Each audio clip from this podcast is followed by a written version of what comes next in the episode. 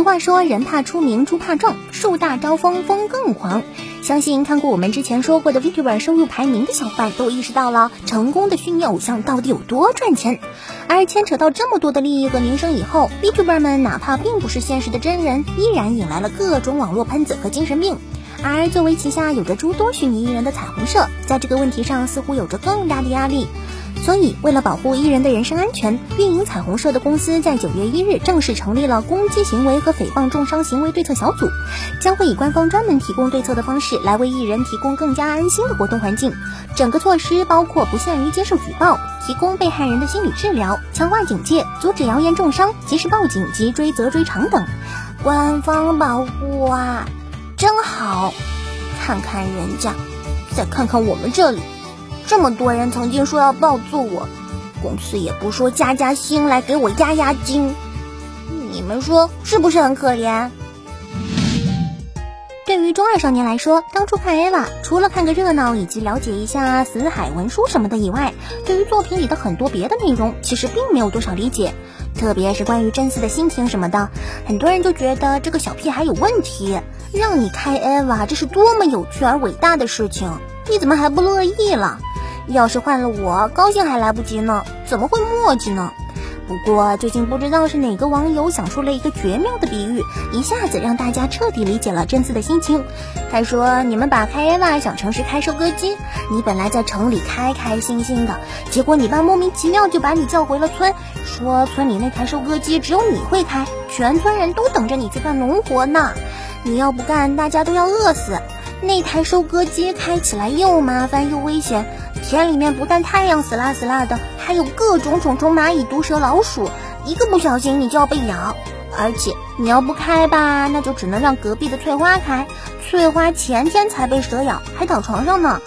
最后你不忍心看翠花重病还要下地，只好听你爸的话，乖乖下地干活。完了，你能开心吗？嗯，你们不觉得这个比喻不但挺贴切，还很有当年农活高手的味道吗？这么一来。好像是能理解真丝不想下地干活的心情啦。固执的认为自己的创意被京都抄袭了的青叶真丝，放火犯下弥天大罪，成为了广大动漫爱好者心中永远的痛。而最近很火的《电锯人》的编辑也在宣传作品的时候，收到了一个网友的留言，表示作品里的不少元素都和自己投稿参加手冢奖的作品类似，质疑自己的作品是否被盗用了创意。编辑对此表示否认。而此网友则说自己会收集更多的证据后再来质询，事件暂时还只是这样。不过有其他网友发现，这名质问的网友在八月的时候有留言称金阿尼的悲剧是抄袭问题引发的，说不能让这样的悲剧重演。本来嘛，如果光是一个质询，大家也不会怎么在意，但在调查已经相当清楚的情况下，依然说金阿尼的悲剧是抄袭引起的，这就很有问题了。从某种角度来说，这质询的人竟然认同青叶所谓的创意被抄袭。那同理可以猜测，其所谓的自己的创意被抄袭这个事情，就同样可能是一种主观的臆测了，有点可怕啊。自《流浪地球》成功后，对于国产科幻影视剧的更大的期待，就落到了刘慈欣的最知名大作《三体》上。无数科幻迷都希望《三体》完美的在屏幕上出现。关于《三体》的电影或者电视剧的消息，也是真真假假，没有停息过。而最近，关于本作的一个重磅消息来了。网飞官方宣布将制作《三体》的电视剧，并且将由《权力的游戏》的主创 David Benioff 和 D.B. Weiss 改编剧本，而刘慈欣和英文翻译刘宇坤也将担任制作顾问。有了网飞的加入，再加上这个阵容，国内其他制作《三体》的团队将会有不小的压力啦。不过，《三体》前期的一些内容，特别是关于人物性格的一些表现，应该会让网飞那边感到相当的棘手。毕竟里面有不少细节，恐怕是只有中国人才能完全理解的。网飞的改编是否能弄好这块，似乎还不太好说。